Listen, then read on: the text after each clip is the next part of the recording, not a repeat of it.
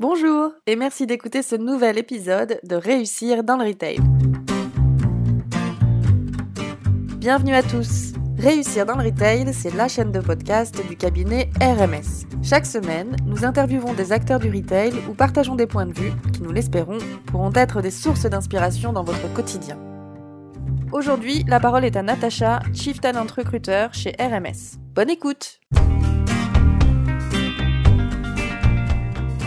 Bonjour à tous, je suis ravie de vous retrouver aujourd'hui pour un nouvel épisode de Réussir dans le Retail. Et aujourd'hui j'ai envie de vous parler d'un sujet qui me passionne, l'effet Pygmalion dans le management.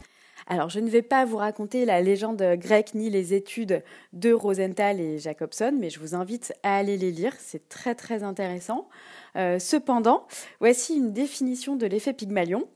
C'est la théorie selon laquelle un individu va améliorer considérablement ses performances et ses succès en fonction du degré de croyance en sa réussite venant d'une autorité ou de son environnement. Alors on en parle souvent euh, dans l'éducation scolaire et dans le management et effectivement je suis personnellement convaincue que lorsqu'un professeur croit sincèrement dans les capacités de son élève, cela va conditionner cet élève à réussir. Le contraire est vrai aussi, et d'ailleurs il y a une théorie pour euh, le nommer, c'est une théorie, euh, donc c'est la théorie de l'effet de Golem. Mais bon, concentrons-nous sur le positif et revenons à l'effet Pygmalion. Alors j'aimerais partager avec vous euh, mon expérience. Euh, lorsque j'étais directrice de magasin, ma direction m'a un jour offert une promotion en me confiant le premier chiffre d'affaires du réseau avec une euh, équipe assez importante de plus de 15 personnes, une équipe réputée difficile. Dès mon arrivée, effectivement, j'ai tout de suite senti dans leurs regards et leurs attitudes qu'elles me détestaient. et au bout de quelques jours, bah, je dois bien avouer que moi aussi.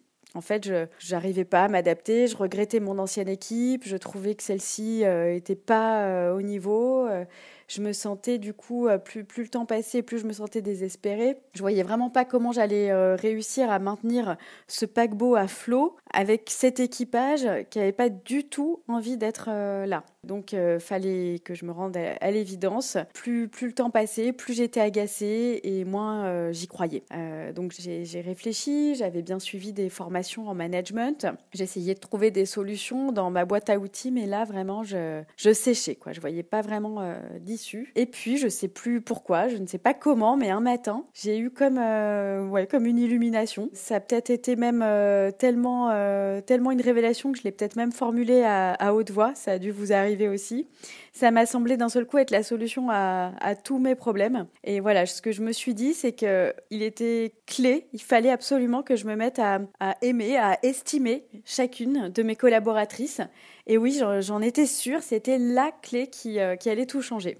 Alors ça me semblait super difficile, mais en tout cas, à partir de ce jour-là, j'ai décidé de me concentrer sur tout ce que chacune avait et faisait de positif. Et je notais tout ça euh, consciencieusement euh, dans un carnet. Et en fait, au fil des jours, euh, à force de me concentrer sur le positif, mon regard sur elles a complètement changé. Je voyais vraiment leur, leur potentiel, leur qualité professionnelle et personnelle. Et même celles qui étaient les, les plus rebelles, bah, d'un seul coup, à mes yeux, elles devenaient attachantes.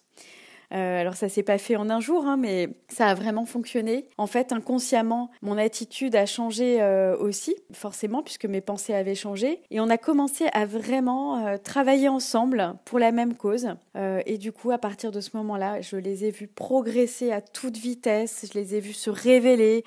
Je les ai vus prendre du plaisir. J'ai eu leur soutien. Euh, puis les briefs euh, du matin euh, étaient devenus des moments presque magiques et galvanisants. Et je me souviens vraiment d'un moment précis, un samedi, où le magasin était noir de, clients et où j'ai senti une super synergie.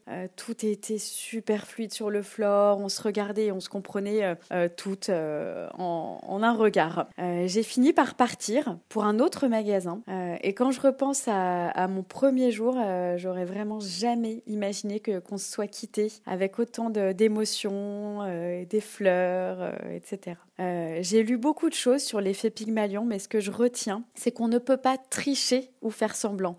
Si on ne croit pas sincèrement dans le potentiel et les capacités de la personne, la magie n'opérera pas. Pour résumer, l'effet Pygmalion, ça signifie que lorsque vous croyez sincèrement dans le potentiel d'une personne, votre attitude envers elle change et cela a une influence forte sur le regard que cette personne porte sur elle-même. Se sentant capable à vos yeux, elle va alors tout mettre en œuvre pour réussir, boostée par cette nouvelle confiance en soi. Et vous alors Quelle a été votre expérience de l'effet Pygmalion? Avez-vous déjà senti que le regard confiant et encourageant d'un manager vous avait permis de progresser? Je serais ravie d'avoir vos témoignages sur le sujet. Alors n'hésitez pas à partager. Merci pour votre écoute et à très bientôt.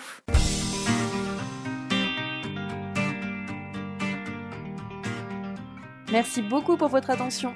Nous sommes curieuses de savoir ce que vous avez pensé de cet épisode, alors n'hésitez pas à nous laisser un commentaire ou une appréciation, ou même, si vous avez envie, proposez-nous des sujets pour les prochains épisodes.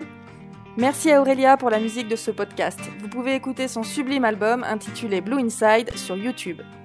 Merci encore pour votre écoute et à la semaine prochaine pour un nouvel épisode de Réussir dans le Retail.